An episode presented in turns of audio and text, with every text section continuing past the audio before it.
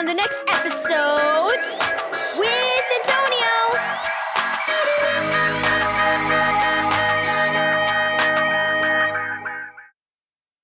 Thank you, Joyce Meyer Ministries, for this daily devotional. Crack, snap, pop. Being strengthened with all power according to his glorious might, so that you may have great endurance and patience. Colossians 1 verse 11. On a cold and chilly Saturday morning, you get out of bed and your feet hit the floor. You think to yourself, Oh my goodness, it's freezing in this house.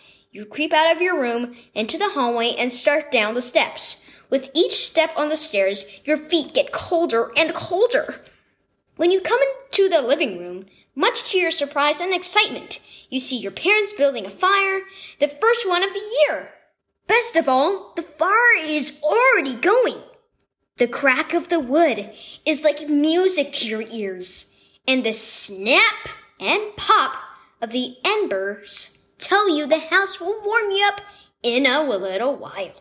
Sometimes in life, just like you have to wait to warm up by the fire, you may have to wait a little bit before your circumstances change.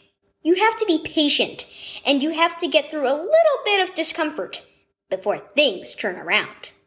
And if you really want to get radical about waiting and being patient, try doing all those things with a smile on your face. Because here's the awesome truth. If you can be happy even when you're uncomfortable or don't get your way, you are growing in God and will learn to really enjoy life.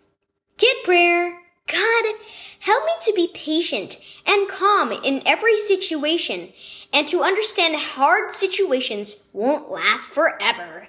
Parent prayer. God, I refuse to quit or give into thoughts that I'm not good enough as a parent. And instead, I choose joy, your joy.